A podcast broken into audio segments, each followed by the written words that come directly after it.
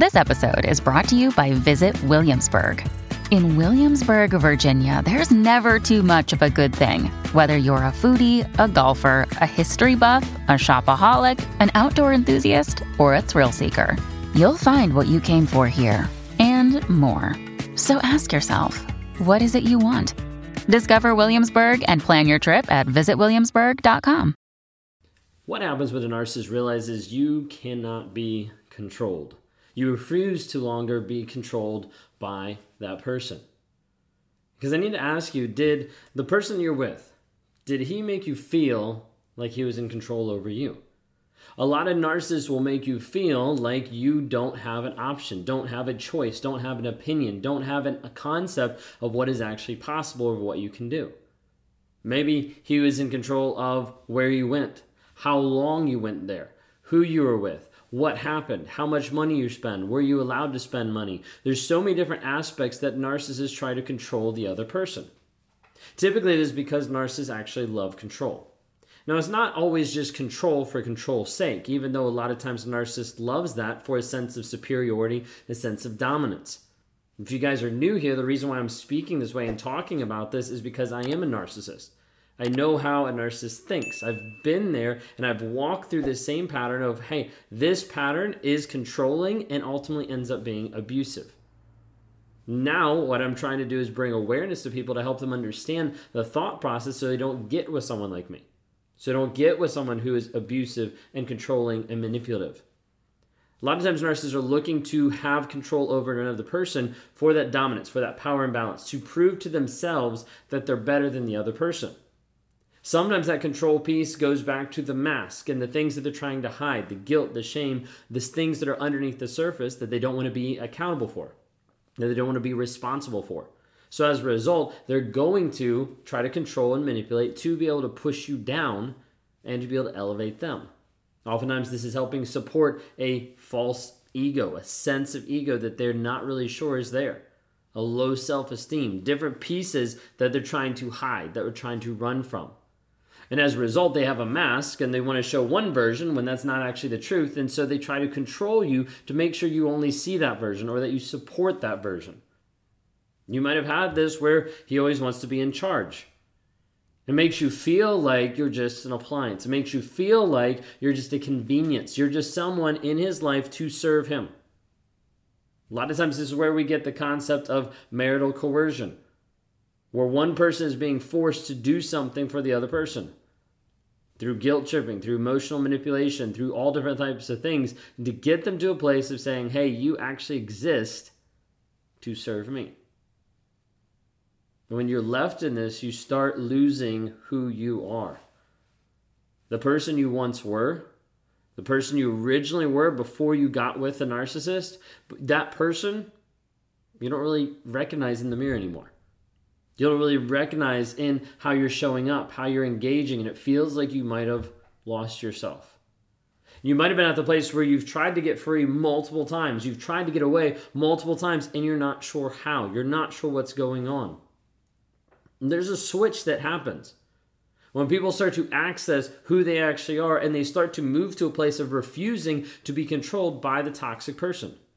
They refuse to be controlled by their manipulation, by their gaslighting, by all the different things, the tools and the games that they're doing to control that person. So, what happens when that actually happens? Oftentimes, when we want to talk about the narcissist response, when they actually see you take a stand for yourself, typically one of the first things is they're going to attack you. They're going to run after you as far as trying to bring you down. Oftentimes, it's going to look like anger, like rage, like passive aggressive comments to try to be able to cut you down to bring you back down to size. Because a narcissist is the one that's in control, right? They're the one that's over you, and you just buck up against their system, their rules, their laws that they've put on you.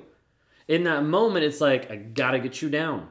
I gotta get you back into the box that you're supposed to be in order to serve me.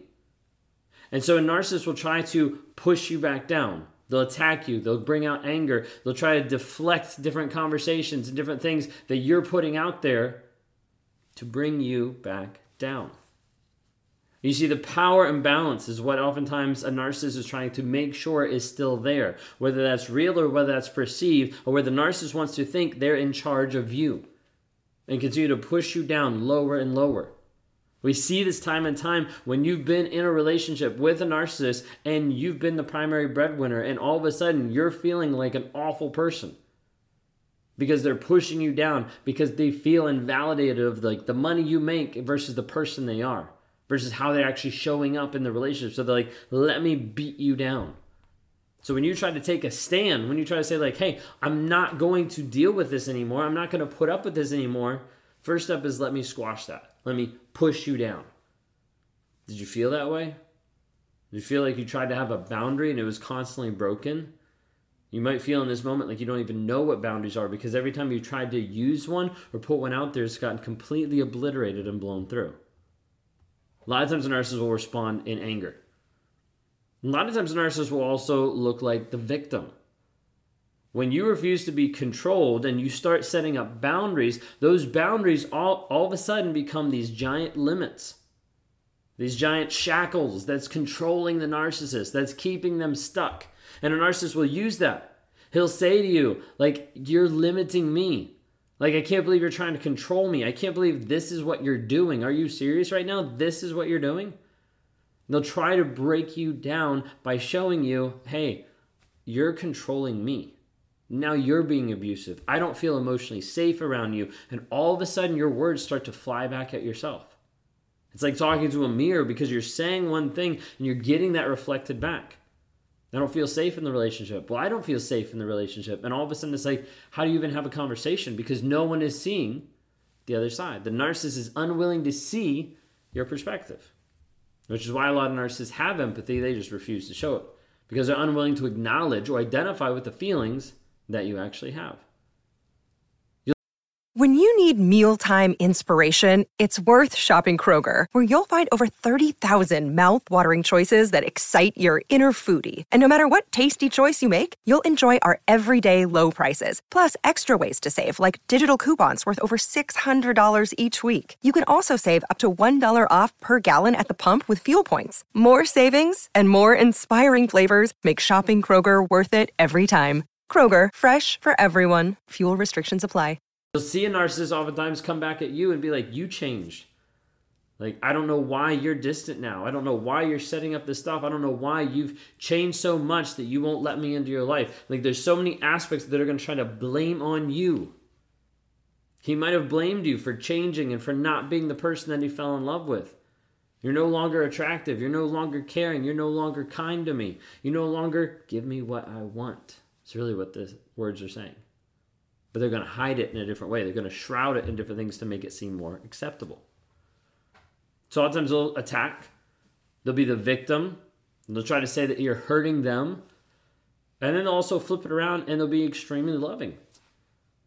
Like it'll act like all the things that you ever wanted all of a sudden are there. The loving, caring husband that you've been looking for, that's been disengaged from the kids for years, all of a sudden wants to spend so much time with them. All of a sudden wants to go on trips. All of a sudden wants to engage. And you're like, is this what it took? Like I had to threaten like leaving. I had to threaten like, hey, like you can't control me anymore. Like I had to push back with boundaries and all of a sudden you're loving and kind. And it seems like they care. And at that point, they're going to do whatever it takes to become the dad of the year, to become the best person ever. And it starts to make you feel like Maybe I was just making half of it up. But the problem is when it doesn't work, rinse and repeat over and over and over again. Sometimes you give a narcissist a little bit of time, and what you'll see is this immense amount of love. And when it doesn't fix it like that instantly, it's right back to the same thing anger, rage, frustration. Can't believe you're doing this to me. Let me be here for you. You're not fixed? I was like five minutes. Ah, and it goes right back in. Because narcissists is really impatient. They move past the feelings like that because they don't care. Because they don't really bother themselves with your feelings, your emotions. So when you have those feelings and emotions and they're trying to create space whenever they're being loving, and it doesn't fix it instantly, then it gets really frustrating. Of like, okay, I have to get back to Just putting her down, getting her to the place where she knows that I'm in control, continue to move forward. So there's a couple different ways that that happens. They'll go back and forth, attacking, being the victim, being loving, and then rinse and repeat over and over and over again. You'll see this oscillate sometimes within days, within weeks, within hours. Because the idea is like put you into submission. Make sure that you're underneath.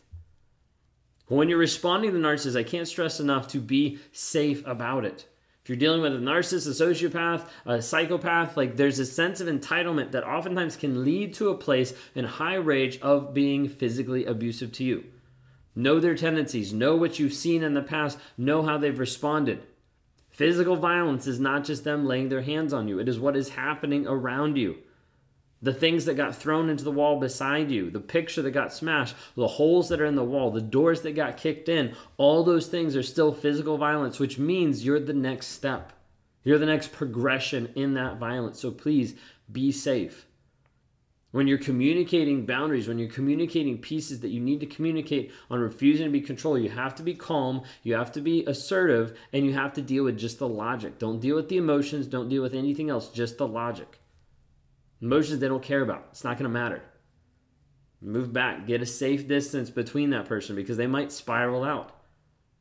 The reason why we talk about boundaries so much is you need boundaries for you because the boundaries are to help you protect yourself from the limit of the shit that you're going to take. The reason why a lot of times boundaries don't seem to work in relationships is because the narcissist accelerates that progression so fast. You give a regular person a boundary and they listen to it, and you're like, sweet, all, all, we're all good. You give a narcissist boundary and he breaks that, and you're like, okay, here's another boundary. He breaks that. Here's another boundary. He breaks that. Here's another boundary. And all of a sudden you realize your boundaries don't mean anything because they keep breaking it. This is why so many people go no contact because the person that's in their life doesn't respect them enough to actually respond to the boundaries that they have for themselves. That limit to reduced to no contact shows that the other person doesn't respect you, that they don't care. The hard thing to realize is oftentimes it will get worse before it gets better.